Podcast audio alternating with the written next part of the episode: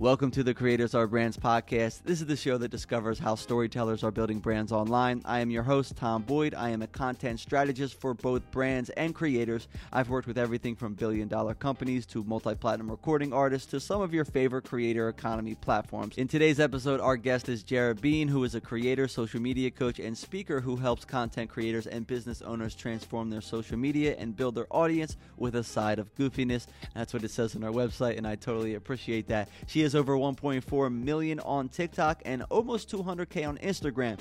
And in this convo, we break down her way of thinking about Reels versus TikTok, how she thinks about using trends in a creative way, what her production process is for producing short-form videos, why there are really no rules when it comes to short-form content, why she's created content themes for her TikTok, how to create inside jokes with your audience on Instagram stories, what her business looks like and how she makes money, how she structures her course content and coaching programs, how she likes to work with brands for sponsorships, and my favorite thing, mindsets for pricing creative work. I hope you enjoy this convo as much as I did, and make sure to follow her all of her social accounts as you listen to the conversation. Without blabbing your ear anymore, let's get into the show. You ready? Welcome to the show. Thank you so much. Happy to be here. I like the headphones. Oh, thank you. They're not my headphones of choice, but we're going to roll with them today. They work. That's what we talked about. You know, the technical difficulty is just part of the building a creator brand, and it's cool that we're all on the same page. So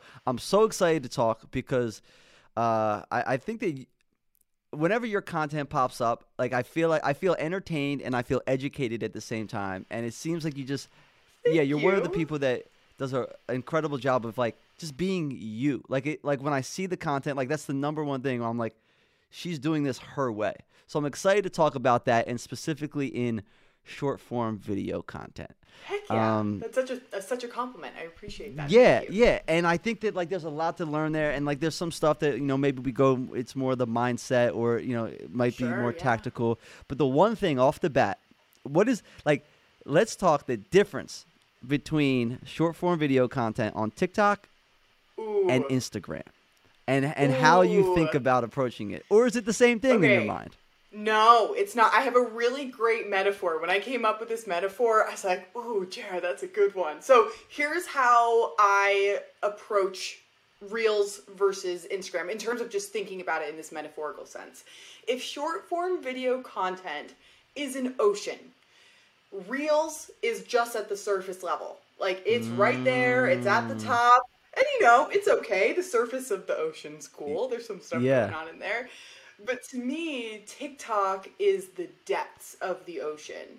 And I say this because short form video content has so much complexity and so much nuance that I think we see truly come to life on TikTok. Because to me, the current state of short form video content was birthed on TikTok. We all know that Reels is a copycat of TikTok. And so to me, the depths of that short form video content ocean, the nuances, the complexity, how dynamic and collaborative this format is, it resides on TikTok, and we're just seeing kind of that surface level come through on Reels. Now, don't get me wrong.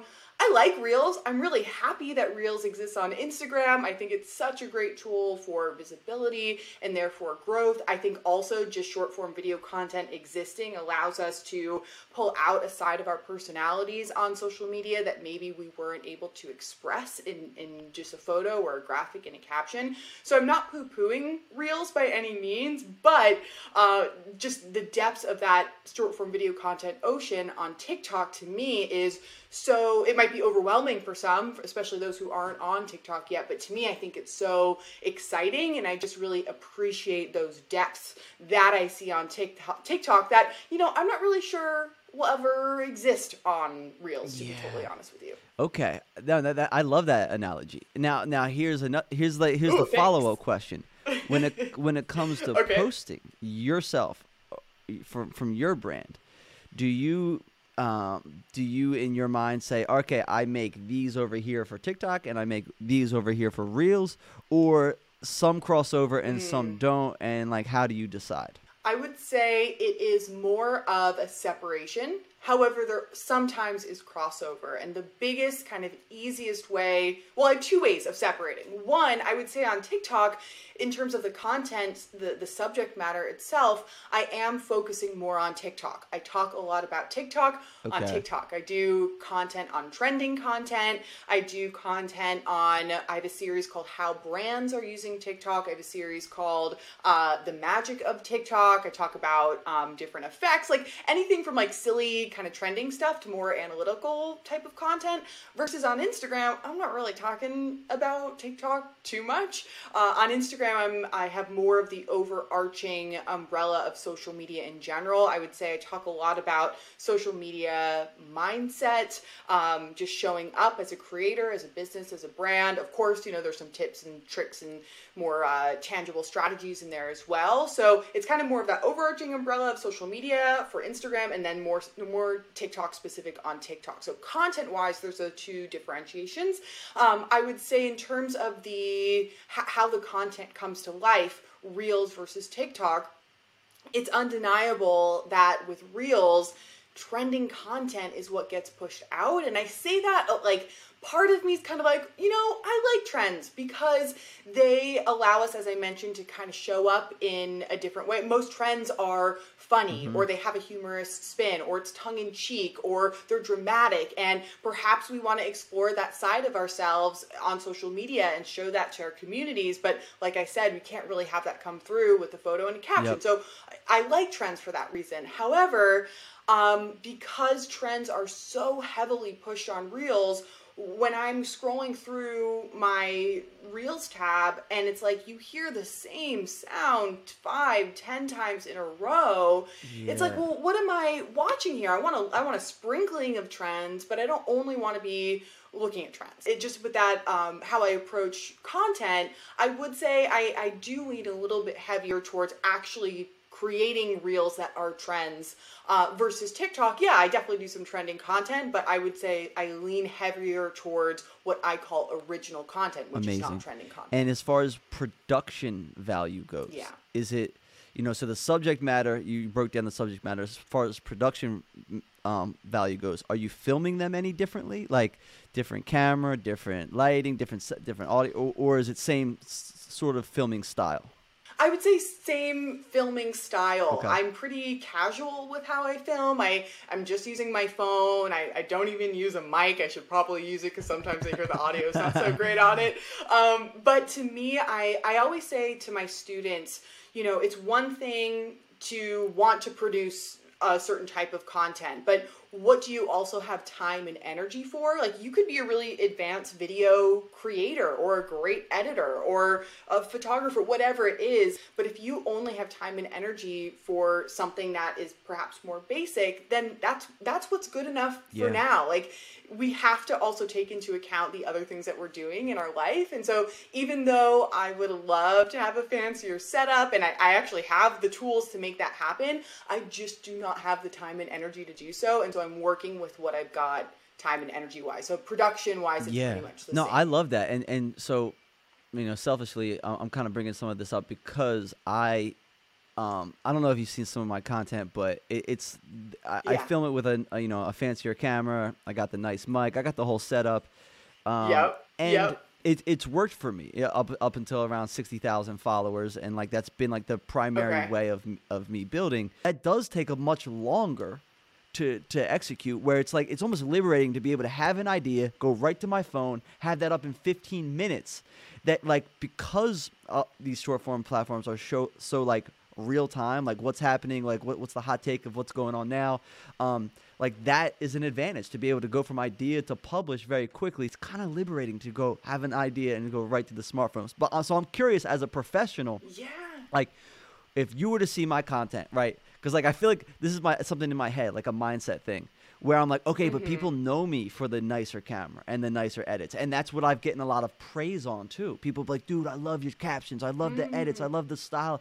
But And like now if I switch that up, like is that gonna like totally mess up the brand? I'm curious what you think as a professional from the outside looking in. Yeah, well, I think that I always encourage experimentation, and I don't think that you should put yourself in one particular box. That also doesn't mean that you have to go from 0 to 100 all of a sudden, like just because you want to experiment with more of the phone, quick, you know, idea to posting in 15 minutes, that doesn't mean that you're changing everything. So I would just kind of dip your toe into it, see what it feels like for you, see what the response is, and make a decision from there. And once again, even with a decision made, maybe just 1 out of 5 videos, you're producing them a little bit quicker. Full it's jump. On a full See, I'm an all or nothing kind of guy. But I know. I get that too. I'm the same way. I like but that. Just on that note as well, I think because it's just good to it's also related to that. It's also just, it's not only the audience response. I want to be clear for everyone listening, like just because something performs well doesn't mean something doesn't perform well doesn't mean that you should stop creating that. Because what if you are creating these quick pieces of content and you're like, whoa, I feel so energized, my creative spark is back, and maybe at the moment it's not performing as well as my other content, but if I kind of hold on to this spark, this energizing kind of feeling that I have, maybe later down the line in a couple weeks, a couple months, it could actually pay off. So always not only basing what you're doing on the views, the metrics, the analytics alone, but also how and I will tell you well. They are performing well though. Like that's the thing. Yeah, they're performing well, the and ones? I find too. Okay. They seem to perform well like after the fact too. Like it'll be like a day or two later, which like I'm like the conspiracy theorist in me is like TikTok, like they probably go into your videos like because they want to encourage people to create more, because the more people that are creating, the more people are going to be watching it and on their app, and more people can create when people work off their iPhone or their smartphone and work quicker. So I'm like, maybe they're just prioritized. Like they like, you know, I don't know, depending on what's happening on TikTok, you know, they might not have, you know, much trending content right now. They go into someone's library and find the iPhone videos and they boost them. I mean, I wouldn't put it past them. Like, I just geek out way too much about this stuff. But so back to your stuff. Thanks for the free consulting session there. So you are, it seems like you have a lot of projects going on, and I think that's something consistent with a lot of creators, and so it makes it hard for them to stay consistent with short form video. So as far as your like production process goes, are you just shooting from the hip? You have an idea and you send it, or is there like, at this time of the day, I write 3 ideas, and then at this time of the day, I record. I batch record it on Tuesdays. I edit it on Thursday. You know, like, what is your process, or is it just kind of when you have the idea, you press send? Yeah, so I always struggle, not because I don't have an answer. I always struggle with this question because I feel like there's a pressure to create and have a system in place, and I don't necessarily follow that. And so let me explain what I feel by that. I think that most people need structure. Most people need some sort of planning in place. Now, that doesn't necessarily mean I'm going to sit down and plan out every single video or every 2 videos I'm making for the next 30 days and write scripts all in this one sitting. I think oftentimes people think of planning and batching as, oh my God, I have to just do this all for the next month or the next 6 months, and then they don't want to do it. It could just be as simple as like taking a baby step and saving having an inspiration folder and saving ideas that come to you in your notes, or maybe you save videos that inspire you on TikTok. Like, to me, that is a baby step in planning. You're at least thinking ahead and starting to collect ideas. Or maybe it's as simple as saying, all right, I'm setting a safe goal of posting 3 videos this week and a stretch goal of posting 6 videos this week. And then I feel good if I land somewhere in that range. I think so often we say like, I must post 5 videos a day. And then you feel really crappy about yourself because you don't. So instead, just kind of giving yourself more of a range. To me, that is a part of planning as well. So that's just kind of my overall philosophy of planning. But when it comes to me in general, I have had a background in video for quite some time. My mom is in the video world. I've been editing on like Final Cut Pro since I was like a child for all of my classes. I've always had editing kind of somehow pop up in various jobs over the last decade or so.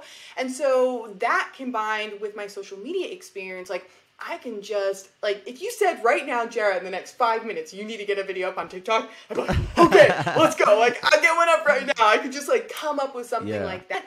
So the ideas plus how quickly production-wise I can just, like, churn something out. And the fact that, you know, content creation plus social media is my full-time job, I have the time and space to just bang things out when I need to. And so going back to the very first thing of what I said, like, ooh, I always struggle to answer this question because I feel like the way that I operate with my content is not what I would recommend to most people. I don't recommend just banging things out and not necessarily planning that much in advance. However, that's how I operate because of my skills and because of kind of my work setup is more free flowing in that way. That's a really good answer, and I can kind of compliment that by saying I've in a similar situation where I've been editing and working in video for over like a decade. And so people will ask me specifics about like, yo, why did you like make that edit? Like what's your reasoning for that? I'm like, I don't know, just sitting in like an editing program for over 10 years. Like you just like, it's more intuitive and it's like hard to actually like put it into words about like what's working and what's not. It's just like, it's a part of your communication style. It's like as a communicator with verbally, like you annotate certain words. Like, I don't know why I say it that way. It's like maybe from 1,000 conversations with certain people, like I've learned to communicate this way. But, and so that kind of goes to what you said, like, I wouldn't give that advice. You know, my style isn't something where I'd say like, if you're just starting, do it this way. That's why like, so you give out a lot of like, you know, tips for short form video, TikTok stuff. And, you know, some people have like a feeling towards, oh, you shouldn't follow just the tips. But I think at the beginning, I think they're important to follow, or they can be very helpful because they're almost like training wheels. Like they give you an area, like a playground to play in, right? Then you learn your own voice, your own style, and how you want to communicate, right? And then you can go get creative. And that's sort of like what you're saying now. Like I like did all the stuff at the beginning. Now it's easier for me to shoot from the hip. Can you build on that? Yes. Yeah, absolutely. I think that's such a great way to think about it as training wheels, because at the end of the day on TikTok, short form video content in general, but specifically TikTok, if we're comparing TikTok to Reels, there really are no rules. And so people will say, you know, make a video that's 15 seconds. Well, yeah, maybe that works for some people, but there are many creators who are making 1 minute long videos or more with millions of followers who are incredibly successful. And so I think those training wheels as guidelines when you're beginning, whether it's, okay, you know, you really should think about the length because retention and rewatch rate is important. That does potentially affect how your video performs in the algorithm. Or yeah, your hook, the first 3 to 5 seconds of your video, you do want to stop the scroll, or text on screen in addition to talking is a good way to capture someone who's, you know, listening with their sound off, or, you know, whatever, just all these little things that I think the majority of the time do help, but I think there's always an example to counteract that. And I think the length is a great example of that. I mean, Elise Myers, who's, you know, incredibly captivating, making minute long or so more videos with one single take to the camera when everyone else is saying, make a video that's 7 seconds long with all these cuts and pattern interrupts to distract you.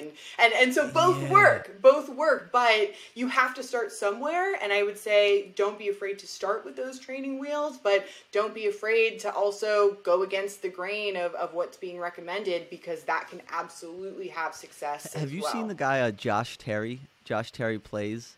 He's the guy that reads off of his computer, and then he like, his style is like the opposite of what anyone would ever teach. And he's always someone that I point to where I'm like, he's built his brand entirely, no music, doesn't look at the camera until like the very last sentence in the thing. Like that's the opposite of what anyone would say. And like he's figured out to build figured out. And like, I always look at it, I'm like, why is this working? Why is this working? And I always, I mean, it's the substance of the content. And I think he's built up a brand similar to you, where it's like your hooks and his hooks, like, don't even really matter anymore, because you've built up such a brand that when people see your face, they're like, I trust them there. I trust that I'm going to get value from this. Right. So that's another, like at the beginning, like, think about, like, you know, it's super important to think about those hooks. And I'm sure, and I'd love to go into that, how you actually do think about the hooks now. But there is something about building up a brand to a point where it's like all the rules go out once your audience trusts you. Yeah.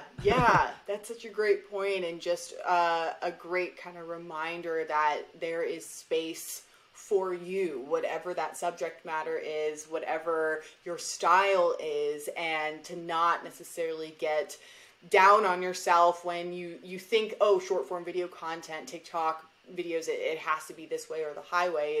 It's really the opposite. And that allows you, as you said, to build that personal brand, so that when you get to such a point, the things like, you know, the hooks and the lengths, it doesn't necessarily matter as much, or perhaps at all. This is something I always encourage is, yeah, experimenting. Like, pick 10 videos and just experiment. And like, right now I'm making 10 videos where my whole thing is I'm not thinking about the hooks, because like, I feel like I've overthought the hooks so much where it's like, I feel like they're like sounding too contrived, too like Instagram, too like, you know what it was? It was like the Facebook, you know, those Facebook ads that always used to come up. Like, I was like, I feel like my hooks are, it looks like I'm trying to sell something to someone, and no one on TikTok likes to be sold to.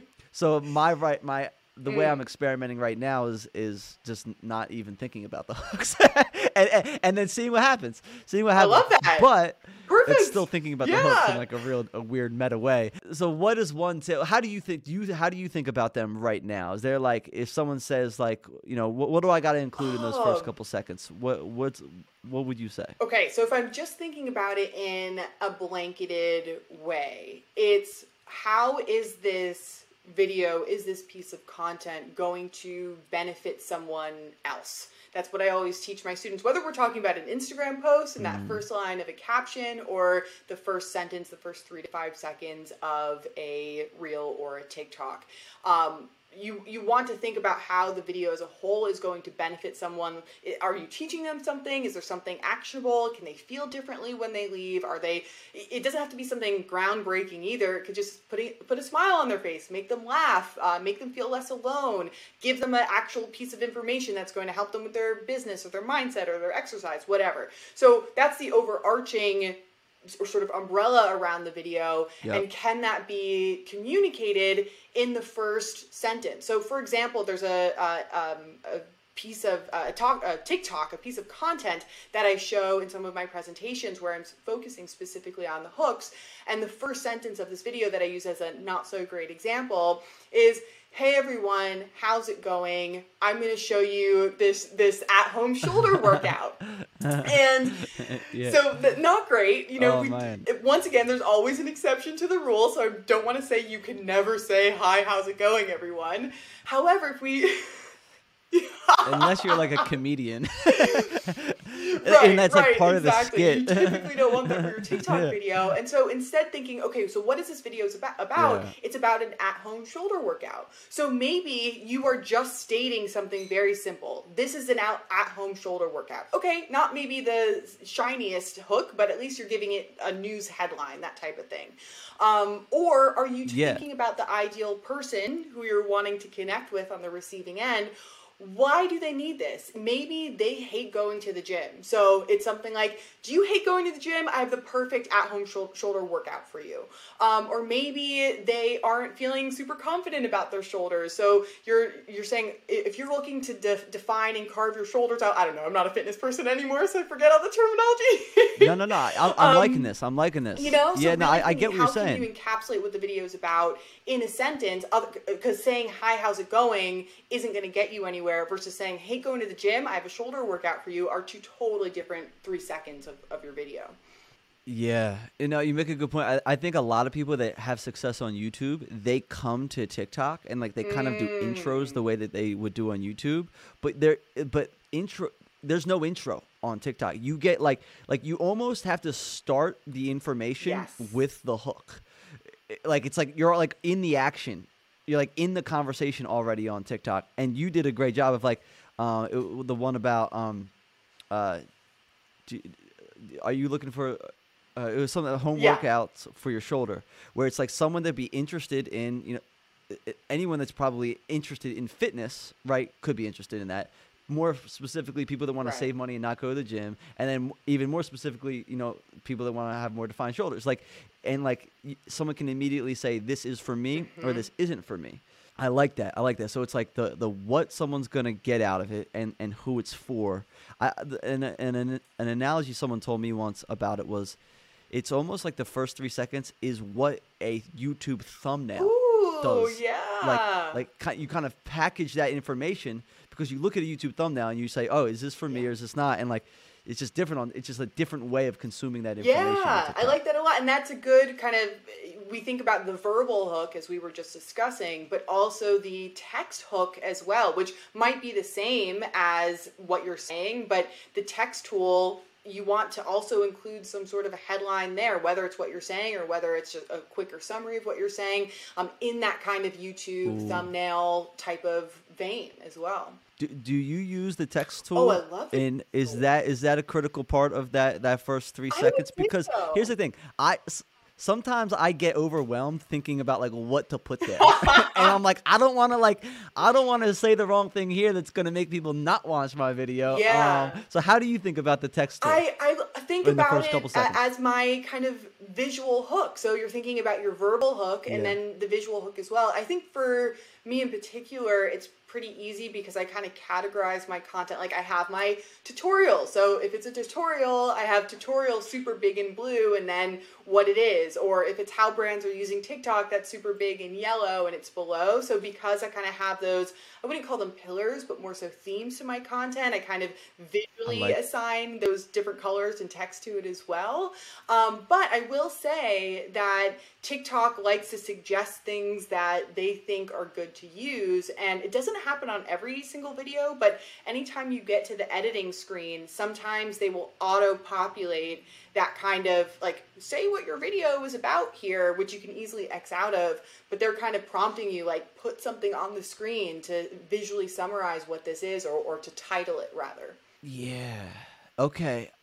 Cool. I like where this is going. Hopefully I'm not overwhelming you with having to do this now. No, you're not. You're not. Because again, like I see it as like an experiment. Like I genuinely see TikTok as an experiment, and I like to throw stuff up there. Like, and even today I was posting a clip. I was like, do I put a headline here? I was like, nah, I'll let them find out who it's for. Yeah. and just having fun with it. I had a question. Oh yeah, so what were we just saying? Ooh, headlines, text tool. Headlines, text tool. Oh yo, because I love your approach to this. You tell me about your thinking on the multiple kind of themes that you have. Yeah. And I like it because then it kind of almost like gives you this creative constraint, where you know how to filter your ideas through something. So you said you have one on like how brands are using TikTok. Now like you don't have to do all the heavy lifting of like figuring out like what the content looks and feels like. You've already built the structure. So tell me about like how the themes play into your overall content on TikTok. Yeah, and so I do have these themes and I'll talk about them, and I will say that I've figured these out specifically for TikTok just because I've continued to show up and try out different content and try out different things. And some things will last. Like I've been doing tutorials since I joined TikTok. I feel like I don't want to like toot my own horn, but I feel like I'm one of the OG like trend tutorial TikToker. Like I paved the way. Everyone, listen, I'll say it. I'll brag for you. There's a lot of copiers out there. There's a lot of people that like were like, and you are someone too that I admire because you've actually built in this space. You know, you're not just someone that like got popular because you're like, no, I've been building stuff in as a marketer, and I'm sharing my experience of like what is working. A lot of people like then see someone like you and they're like, oh, you can get famous that way, you can blow up that way, but they've never actually marketed anything aside from the fact that they're selling their market, you know, right? Like, right. But you've done a good job of like, listen, like this has worked for the other things that I've built. This is why you should be using it. So yes, you are an OG, and we will make that very clear on this podcast. Which, you know, like, and I know people, like, we all could learn from each other. So not saying anything, you know, against anyone else. Tutorials we can all share.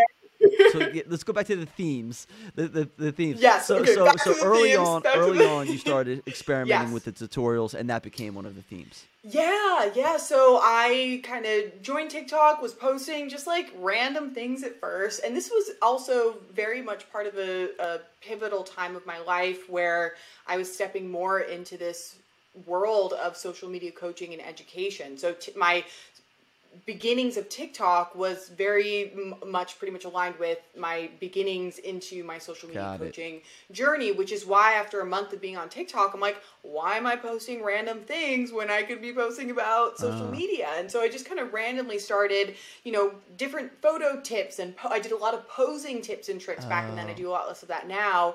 And then I think the very first TikTok tutorial I did, which was like the laugh pause challenge, which is still such a great trend, and it like blew up, and I couldn't believe it. It was so simple, but people didn't know how to do it. So I'm like, wow, there's really a need here to learn how to do these TikTok trending tutorials. So I've been doing that for 2 years or more now. But with that, I try other things. So I have my TikTok tutorials. That's probably like that's the backbone of my account. I have these smaller offshoots, how brands are using TikTok, the magic of TikTok, where I kind of analyze different cool things, different collaborative things that are happening on TikTok. I would say a theme that I'm leaning a lot more into now these days, which is something that I do a lot on Instagram, is more around social media mindset, just showing up as a creator and dealing, you know, so important that every single person who's posting on TikTok is dealing with it. I will say an interesting kind of aside is kind of going through this idea of vanity metrics and views and the numbers, that whole thing. And my tutorials, for the most part, hands down, are what get the highest views, and my more mindset type of content, or even how brands are using TikTok, those more analytical types of pieces, if to the average person, they would look at my account and say, wow, those flop, like those aren't doing so great. However, I really like mixing those in because, yeah, maybe the tutorials are getting me the highest reach and the most amount of views, and therefore, you know, bringing the most amount of followers in out of all my content. I noticed that with my more mindset content, I get the most interaction, I get the most comments, I get the most, wow, I really needed to hear this today, this was impactful for me. And then I think the other type of more analytical content kind of solidifies my authority within the TikTok space in terms of teaching TikTok and understanding TikTok. And I specifically got hired for this kind of, we'll call it content creation, but sort of this cool content creation job where I'm creating content about TikTok, specifically because they found one of my videos in the how brands are using TikTok. Now, those are getting a tiny, tiny fraction of the views that some of my other content is getting, but I think it goes to this point of the success of your content isn't based just in the views alone. So I just wanted to throw that out there. The right views. The right views, yeah. That's an incredible point. I've been doing this series that I've been breaking down how brands should be working with influencers. Oh, nice! And it'll be like a very specific idea, like it's like so niche. It'll be like, this is how Abercrombie should work with college basketball, and like it's like so niche. Like, why would anyone make that content? And I'll tell you why. Like, what I've seen is those market my way of thinking, and your way of thinking attracts the right clients, collaborators. And I'm not, you know, they're not built for the For You page, but like I posted one or two of them, and like within like an hour, like two brands, one $1 billion one hit me up, was like, yo, we gotta work. And I was just like, all right, like that's the signal that I need. But it's like definitely not built, it's just like what you said, where it's definitely not built for the For You page. So maybe in my strategy, I need to, like, that's one of my pillars. But then I have, like, I find my, like, your tutorials. I find, like, what my tutorials one is, and kind of have that as, like, you know, 2 or 3 posts a week, and then do the stuff that is more for, like, a very specific audience. Yeah, and this kind of goes back to what we were talking about in the beginning with Reels versus TikTok and trending content versus original content. This idea, I love what you said around marketing your ideas. I don't really think ideas, your unique point of view, your values, how your take on things can be marketed through a trend. So it's kind of, once again, it's not saying that you have to do one or the other. It's seeing that there's value in both, and that with Reels specifically, I think the weak point is that most people are relying on trends because that's what's getting pushed, and then therefore you're not really marketing your ideas, as you said. So and I will tell you, like, when you break down trends and, like, tips, like, I always watch your videos because it's like the clearest way for me. So for me, it's like you know, there's some people that are good at doing it but can't teach it.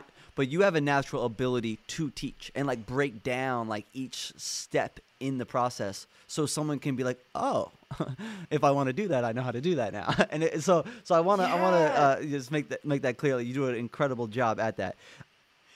Now, when you're making videos, because we're kind of just going into the weeds here, but whatever, let's do it.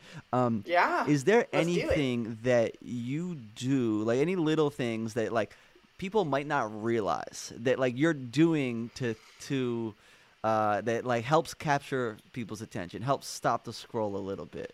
Any subtle things? Like, for me, I'll give you an example.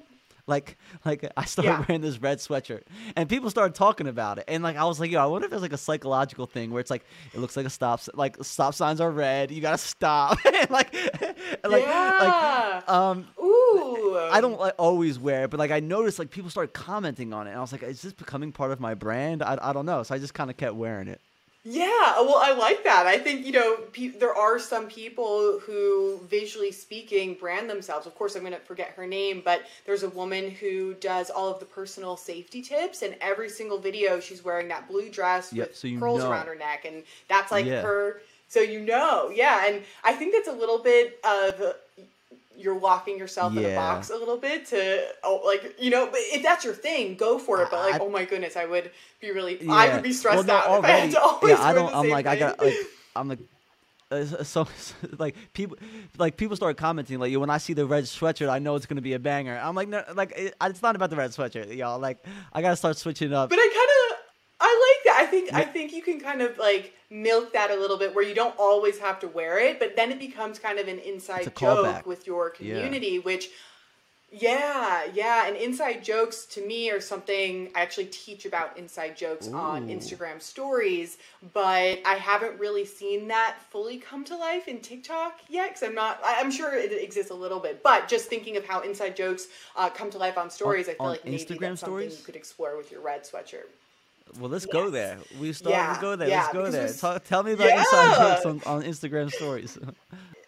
So Instagram stories, as we all know, is this really casual way to show up. It's the content that isn't necessarily going on our feed. It's the in-between moments. It's the real life. It's the behind the scenes. It's, to me, really where our personalities and what I like to call our secret sauce comes to life. And I think that's, you know, kind of the beauty of TikTok a little bit, is that we're able to pull the curtain, you know, back and be our more authentic selves compared to what we've been used to on Instagram. But that's a different thing. So with stories, it's this quick kind of connection to DMs because of the little oval at the bottom.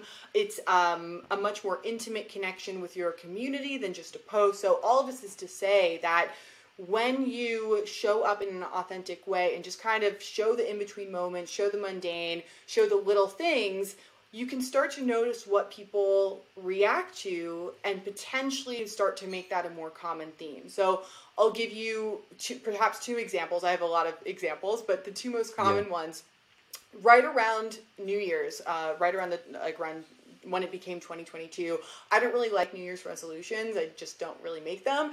And so I went around that time, I went on my stories and I chopped up some cheese and some Ritz crackers. And I said, my New Year's resolution is to eat more cheese and crackers in 2022.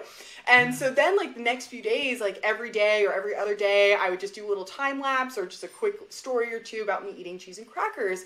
And people, like, I got so much response to it. People really liked it. They thought it was funny. They related to it because they like cheese and crackers. And so even not being an inside joke, this is a great testament to just showing those little in-between moments on stories, because that's what people connect to. You don't have to be doing interesting things in order to be interesting. And usually it's the less fantastical moments. It's the daily things that make us interesting, and we might not think they're interesting because we're in ourselves all the time and we're doing the same things, but other people find it interesting. So just kind of a push to share that. But I started getting DMs, people going out and buying cheese and crackers, posting on their stories, Jared's eating cheese and crackers, like I'm eating cheese and crackers. And to this day, it's now been a couple months, people send me cheese and crackers memes or cheese memes, or people will, like, you know, show me a shot of their grocery cart and they have cheese and crackers in there. And so it's like, I even actually saw a girl, someone sent me, so we'll say Sarah sent me someone else's story. We'll call her Jane. Sarah sent me Jane's story and said, is Jane talking about you? And she hadn't tagged me. And so sure enough, I go to Jane's story, who I don't follow, but I see follows me. And she's like, there's this girl I follow and she's talking about cheese and crackers all the time. And so someone who follows me also follows her, saw, you know, made the connection. So this is what I mean by inside jokes. It's not just content that you are posting for other people to view. It starts off that way. Other people are viewing the content, but then it gets such a reaction and becomes a two-way street between you and your community, usually having some sort of humorous edge to it. And they remember you when they see the cheese and crackers or, you know, when they see a meme. And so you're kind of staying top of mind and it becomes this thing where everyone's in on it together and they feel included in on the joke. I love that. It's like a place to share your quirks. Yes. And it's and it's one of those things too where it's like it's probably hard to manufacture, but like what people are going to respond to. So it's another thing. Yeah. Just like, experiment. Like just you know, if there's something like a weird thing you do with your deodorant, like, I don't know, take a picture and send it, see what happens. You know, every time I have deodorant. I don't know why I have deodorant on my desk, but this deodorant right there. And it's funny you say that because once I actually opened up a deodorant stick and thought it was sunscreen and put it on my face. So there, like, you go. There you go. There's your deodorant moment. I feel like there's a lot and of put that on stories. Yeah, a lot of funny things you could do with deodorant. But yeah, I think that's like the place for the quirks. And there's it's also a place to test ideas. I find. Where I'll just say random things that are just like top of mind and to my Instagram stories. And then you can gauge like the DMs, like, oh, there's a response here. There's something I need to build this idea out and make it an actual video. It's a great place to just like kind of like brainstorm, see what the market is responding to, and then spend more time working on that idea. Absolutely. I cut you off and changed the subject when I said, what are some little things that you do in your videos that you might not that some people might not realize, like on the surface. So like on the surface, it's like the hook, the lighting, like all of the stuff. But is there anything where you think it's like, yeah, I do that. I think that's something that I do that I think probably helps the engagement in my content. You know, I know exactly what you mean by that. I don't think I do anything. The only thing that I can think of is that it's a little bit not totally related to your question, but it's more of just like what goes on behind the scenes. And so I'm not necessarily doing anything in the video or, you know, placing something weird behind me for people to comment on, which is like a whole other engagement tactic. But I think people, especially for anyone who speaks to camera, it's easy for someone who's not good or feels that they're not good at speaking to camera to watch that and think, wow, they just do it so effortlessly. And so I always think, and I posted about this before, I've been transparent about this, like anytime I'm talking to camera and maybe I'm pattern interrupting and I have multiple takes, like sometimes I'll have to say that sentence 3 times, 5 times, or I'll have to like redo a take or pause for 30 seconds in between my thoughts if I haven't scripted it out in advance. And so just kind of that it's not always, it doesn't, a sentence or a 30-second video doesn't just come out of me in 30 seconds. Sometimes it can take 3, 5, 10 minutes to record, depending on how much work I've done in advance. That's good to know. That's really good to know. Is there anything you do? Because I'm the same way, where I've sat down here and like my wife will hear me upstairs. She's like, you just said that same phrase 300 times. They're like, cause like I hear it and I'm like, oh, I got to do it again. And then like, when I was recording on my nice camera, like there'd be times where I'd record it and then I'm like, oh, the audio wasn't hooked up. And then I'd have to do it again. But I find it's actually good practice. Like when I went and do it again, I get it in one take. So like I'm kind of training my brain to say it. So that is good to know, because you know a lot of people are like, Tom, you're so natural on camera. Like, yeah, it's hard to look natural on camera. like it's a lot of hard work to actually look natural. Do you do anything like before you snap, or is it just kind of natural now that you're kind of primed to get in like a state of mind that is a little more upbeat and a little more enthusiastic? Or is there anything, like, do you dance to like a song? I know you like to put out some of the goofy content out there. Is there anything you do to just like kind of get in like a lighter mood, or is it just you're able to just pop it right on? No, I mean I am so good at just snapping it on, like especially because I've had so much practice prior to TikTok, prior to short form video content really existing, just from, let's say, 2015 to 2020 being in the general influencer world, which is how I originally started and as a fitness influencer. I don't do it anymore, but for so long I've shown up 7 days a week on stories and so much sponsored content where I'm buried under stuff, but I still have to, look peppy on camera and be upbeat even if I'm super tired. And I also will attribute my SoulCycle days, my spin instructor days, to being able to just be, I don't want to say I'm an actress in that, oh, I'm being inauthentic, I'm not showing how I feel, but sometimes you just have to get shit done even when you're tired. And so I'm able to flip that script or flip that switch pretty quickly. Yeah, that's a good point. I talk about how because I've come from that world where I worked in like, kind of shooting commercials or like more like just produce shoots where like I've been on camera, I've been behind the camera. And there's something about like when you're on camera, you just turn it on. Like, like you're part of something that like you got to turn it on to make it happen. And like that's the way I think after you do content and you put in the reps. And I think stories is a great place to do the reps. And then once, like now, I don't have to think about it. But I would say at the beginning, like I might like put on a song, like get my blood flowing, like walk around a little bit, just to like feel a little looser, right? Just so and like take a couple deep breaths and then get into it. Yeah. But now it's like second nature, just to kind of like get into this quote unquote not character, but get into the mode of being someone that is hopefully able to connect with people on camera. Now you talked about working with brands, and I'm curious. So working with brand, you're working with. Are you still like? I want to understand sort of the business as a whole. You don't have to go into like details, but like, what is your main business right now? Let's break down like what your actual business looks like. Yeah, so I would, in a general sense, split it into 3 categories. What has been around for the longest is my content creation, branded partnerships, influencing, whatever you want to call it. I've been doing that since, well, I started my Instagram account in 2015, but the brand stuff started coming in around 2016, and that's still very much part of my business. I will say it has very much shifted in the last year and a half or so, as I've pivoted more from this. Well, first started off as fitness influencer, then lifestyle, and now I don't consider myself either of those things. I'm much more, a social media educator, coach, speaker. So that has pivoted with me, but it's still very much with me. So that is a decent chunk of my business. Posting on TikTok, posting on Instagram, or just creating content for brands to use on their page or for ads. That's one. Number 2, which is the next, we'll kind of go in chronological order here, is my course, The Social Media Saloon. That is a 12-week transformative course. We focus on Instagram.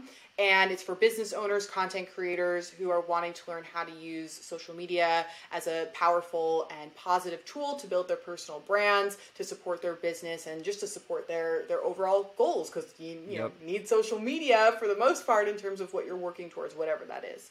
So that's number two. That's just a little over, it's a little over 2 years now. I'm in my 6th cohort.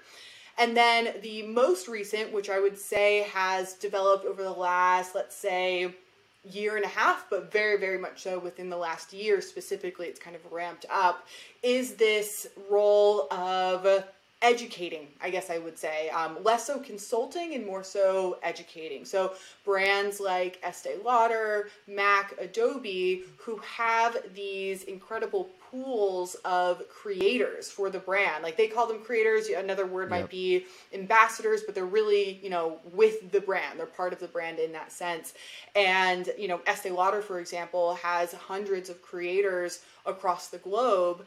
And so with them specifically, I've been hired to come in and do 90-minute sessions overall over a span of a couple months. I just got finished doing 5 separate 90-minute long sessions for their global creators, where I come in and teach TikTok. Now, of course, I could teach Instagram as well, but usually people are looking a little bit more for TikTok these days with the clients I've had. So partnerships, social media saloon, coaching, and then educating for brands and their creators. Nice. I love it. It's like coming, it's like the prototype of a creator brand. I love it. So and that's usually how it works. It's like the brand deals, you know, you start to that gets you going on the offense, gets you, you know, being able to focus on building your audience even more and like, you know, reinvesting that money back in. And then you build the product, Social Media Saloon. And something I admire about it, it doesn't feel like when I look at it, like you kind of approached it by creating it as like a separate brand. It looks like a brand that's kind of stands alone.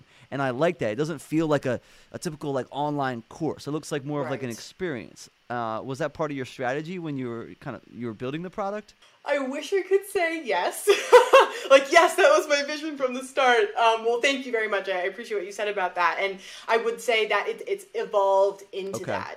I have just learned so much as I have gone. Like, one of the concepts or sort of mantras I teach my students is this concept of messy action. And so that you don't have to have everything figured out. You don't have to be a great TikToker creator or video maker in order to show up on social media. You don't have to necessarily have your brand and your logo in order to have a course or a business. This idea of messy action, I think I very much embraced with the Social Media Saloon. So when it started 2 years ago in February 2020, definitely was, I don't want to say it was just a course, but that's what it was. It was a course, it was a program. And I think over the last 2 years, because I have enjoyed doing it so much, because it's been so fulfilling for both me and my students, I've really just taken it and run with it, and it's kind of progressed more into, I guess, a brand. Okay. So, and how do you approach it? So, is it? You said it's 12 weeks. 12 weeks. Yes, it's 12 weeks long. And so, what is the structure? Is there like a live component and like a self-paced, you know, going through actual content component of it? Yeah. So the way that it's structured now, I like to say there's 3 pillars in the educational process. So we have the online training portal, which is hosted on Kajabi. That's where the nuts and the bolts are happening. That's where you're doing the heavy duty learning, whether it's messaging or branding or reels or Insta stories, etc. And everyone's moving through the course at the same time. So we'll work on branding part 1, branding part 2 the next week. So everyone's progressing at the same rate.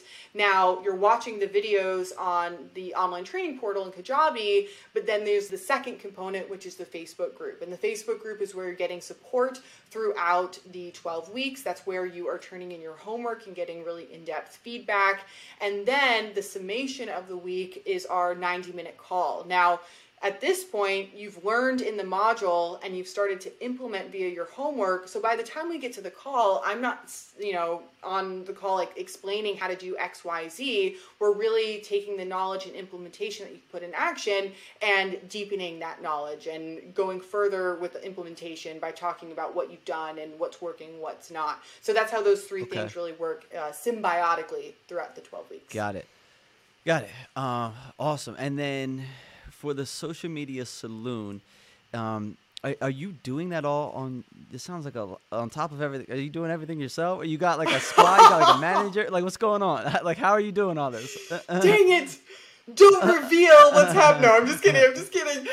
No, so this is something that I am a bit of a pain point, and I'm always transparent about things that are working and what's not. For the most part, I'm a one-woman show. So I do have a little support, and not a little, I want to give more credit than that. I have a lot of great support in the saloon specifically. I have two co-coaches who are there to help give feedback to the students. They're on the calls. We have something called breakout rooms in Zoom. So we'll do little exercise rooms and they'll lead. So they help me with the saloon in that sense. But in terms of, you know, do I have a team otherwise and what else is happening behind the scenes?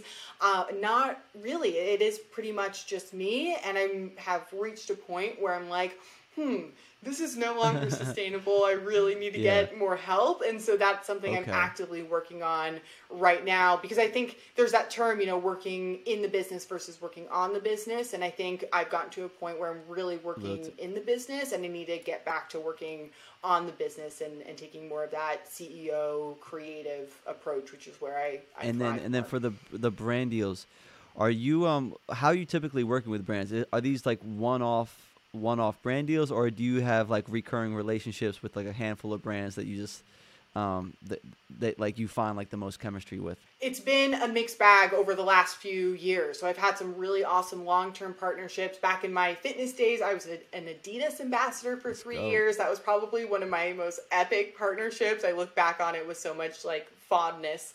And I've had different partnerships that have been, you know, 6 months, 3 months, some that are just one-off. Right now, I have one longer-term partnership, but I would say recently, you know, it's been more kind of the one-off, or maybe kind of a bundle of like 3 posts, which I wouldn't necessarily consider long-term. So it's always a bit of a push and a pull. And to be totally honest, I feel really grateful that I've not fully pivoted, but pivoted a bit to add these other things to my business. One, from a personal fulfillment sense, I really enjoy being a social media coach and educator, and I see like a long-term vision with that. But just from like a, you know, looking at it from what's bringing in money, with partnerships, you can't necessarily depend on that as much as perhaps your course or your coaching or consulting. And so from that sense, I've been really thankful that I've added these other streams of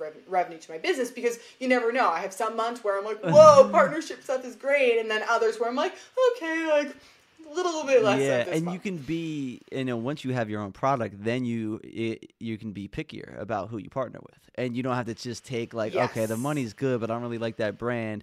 You can think more about that if you have money coming in from the product itself.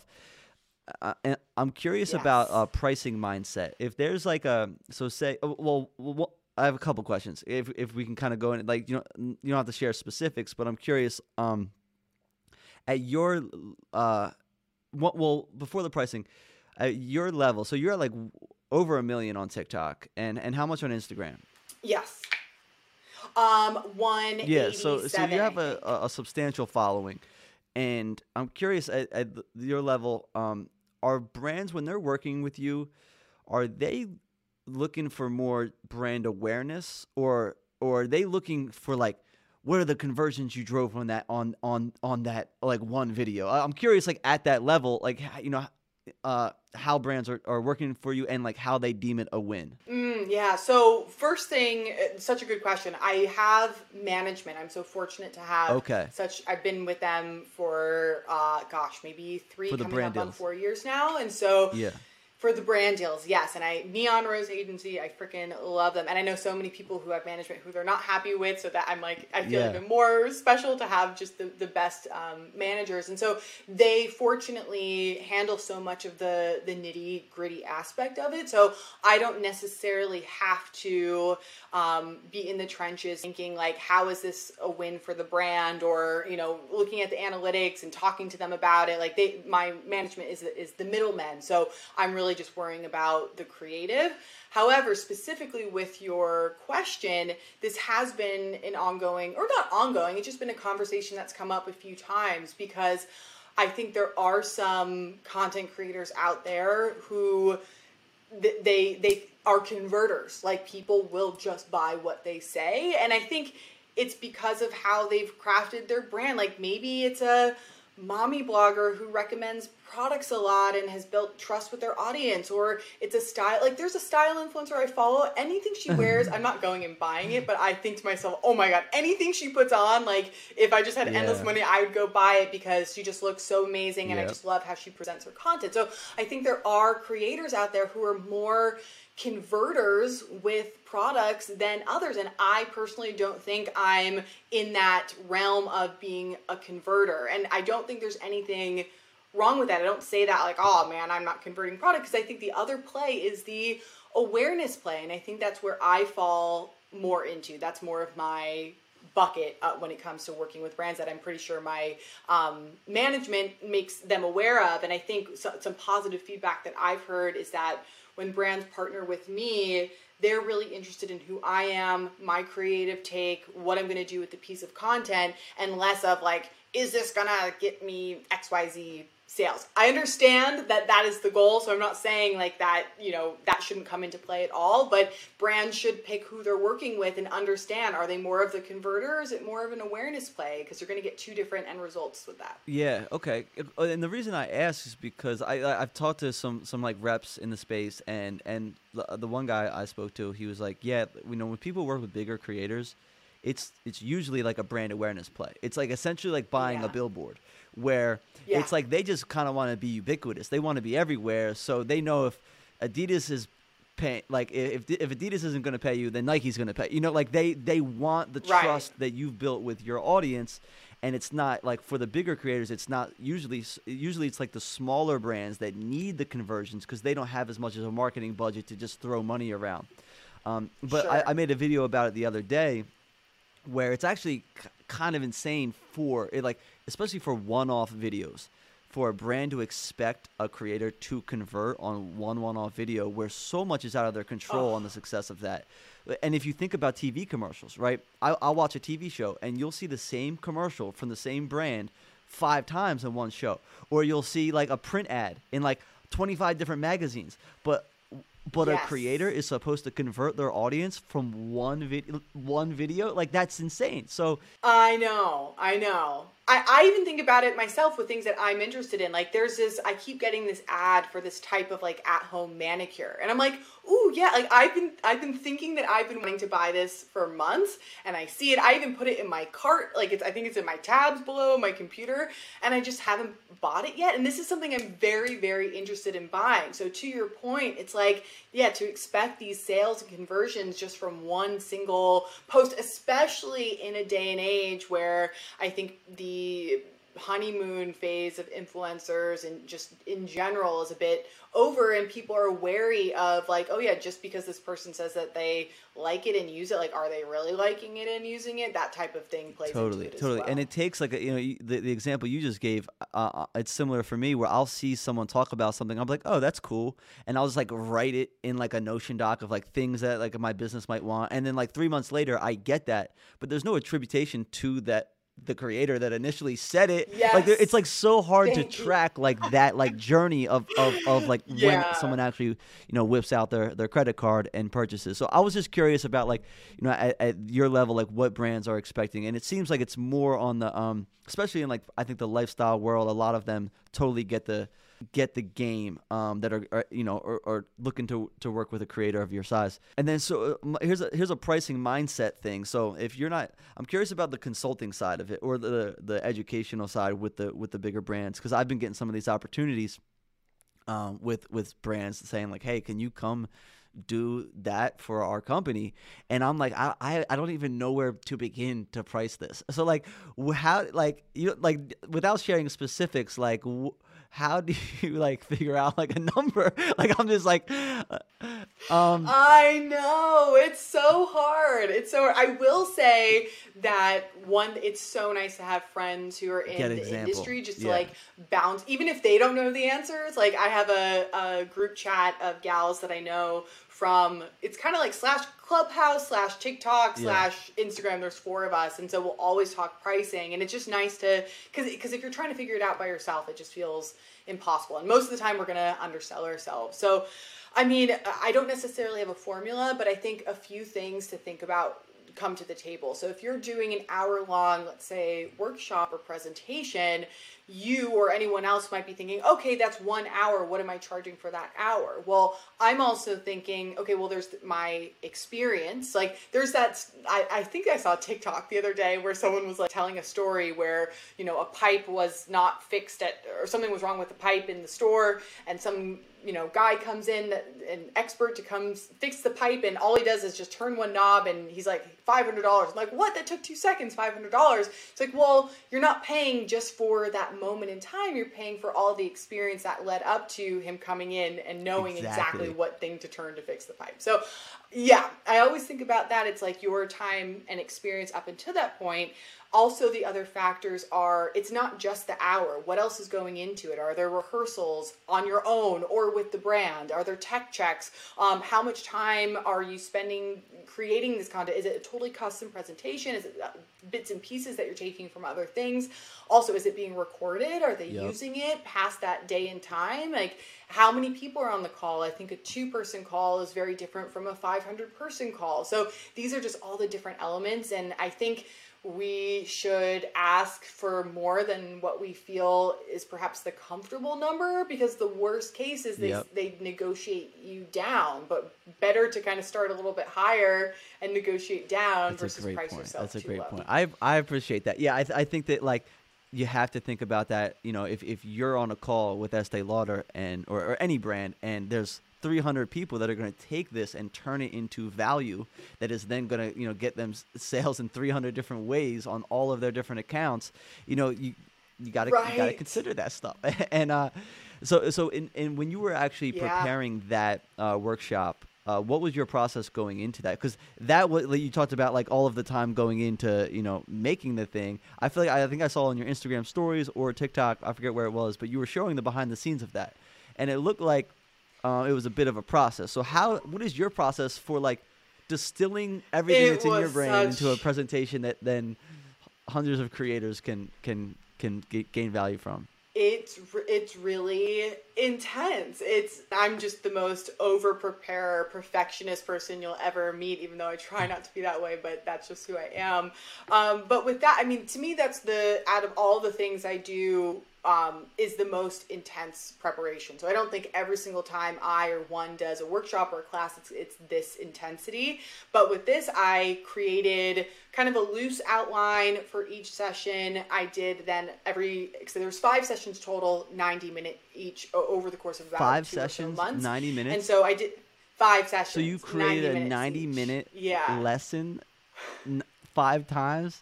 Every time. Oh my goodness. Yeah. Oh my goodness. I know.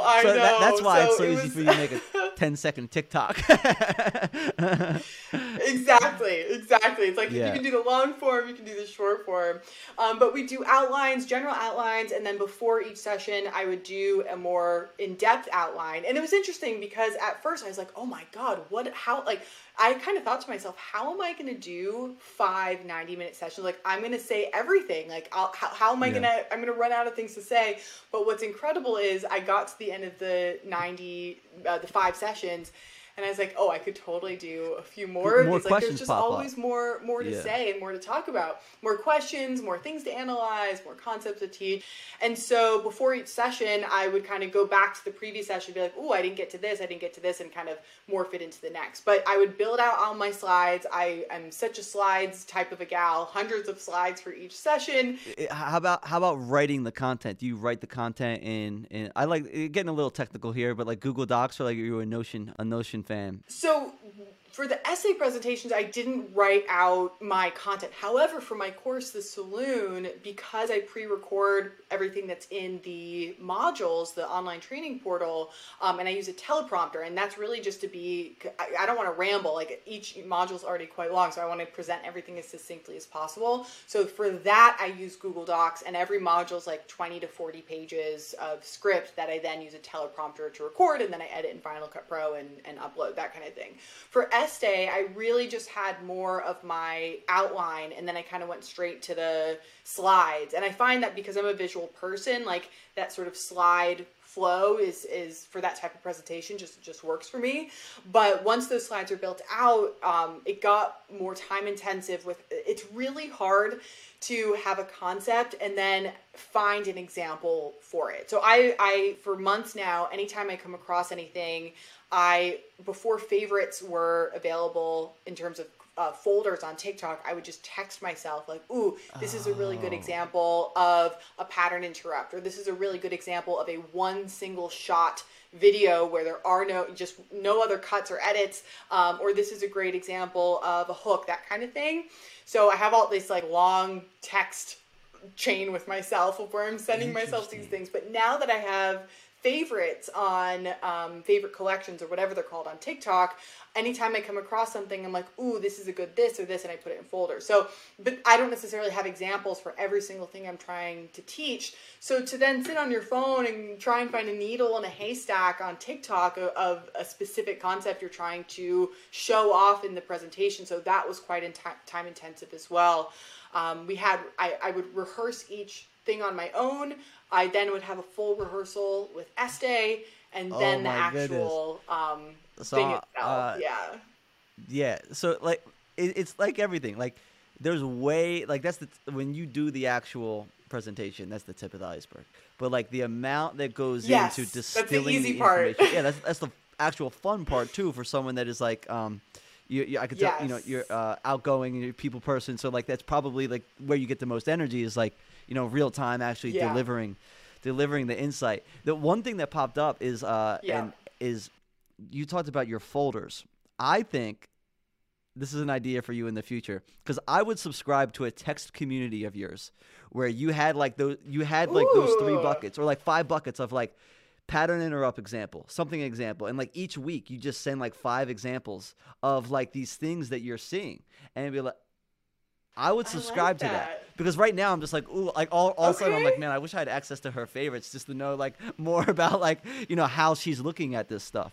Interesting. That's funny you bring that up, because I'm thinking, because the only I put that in quotes because it takes so much time. The Saloon is really the only way to work with me, or I don't have a lower ticket item. Yeah. So once I kind of get through the super chaotic phase, I'm thinking like, ooh, what's a lower ticket item? Of course, I have a couple ideas, but I like and that then you one, could, so I'll put that in my pocket. And I know that you're working on delegating. Like that's something you could easily delegate, where it's like you work with someone to like help you find all of them and then kind of just automate the text group. But it's still your way of thinking. Like it's like your like how you think about these things. I do want to talk, but one thing, talk to me about, and then we'll wrap it up. But pattern interrupt. Give me the quick one-liner about how to think about pattern interrupt, and we're looping all the way back to the short-form videos. But yeah, tell me about this. I love it. I would say that a pattern interrupt is a tool to keep someone's attention. Okay. And the easiest way to think of a pattern interrupt is changing something up visually. So that could be, I'm really close to the camera saying one sentence, and then maybe I back up so you can see me from the waist up. That would be a really super pattern interrupt. Or maybe I'm standing still and talking, and in the next shot I'm walking and talking, or I have a blue background and then I'm outside and you see the sky and it's a cloudy background. I don't know, anything that can visually change it. I think it could potentially work with vocals as well, but I think the easiest way to think about it is the visual changing, and it's just a dynamic way to keep people's attention. But going back to what we were talking about, there's lots of people who do not do any kind of pattern interrupting and are wildly successful. So it's just one potential tool, but it's not the only way to create your videos. However, I think that more often than not, a video that has pattern interrupts will probably do better than one that doesn't, because people are such visual creatures, especially with video, and that has a tendency to hold people's attentions more. Beautiful. More. Now, if you want more tips on how to thrive on social and to continue this conversation and learn more about everything that Jara is educating online, go check her out. What is your Instagram and TikTok? Same username. It's Jared Bean, but there's a period, so it's Jared.Bean. And then where do we want to go if they want to check out more information on the Social Media Saloon? Yeah, just go to jaredbean.com or jaredbean.com/saloon, and that will take you to the exact page you're looking for. Beautiful. Jared, thank you so much for being on the show. We went overtime, and I'm all for it. Like, you know, I was excited to continue to talk about those subjects, but so thank you for coming on the podcast.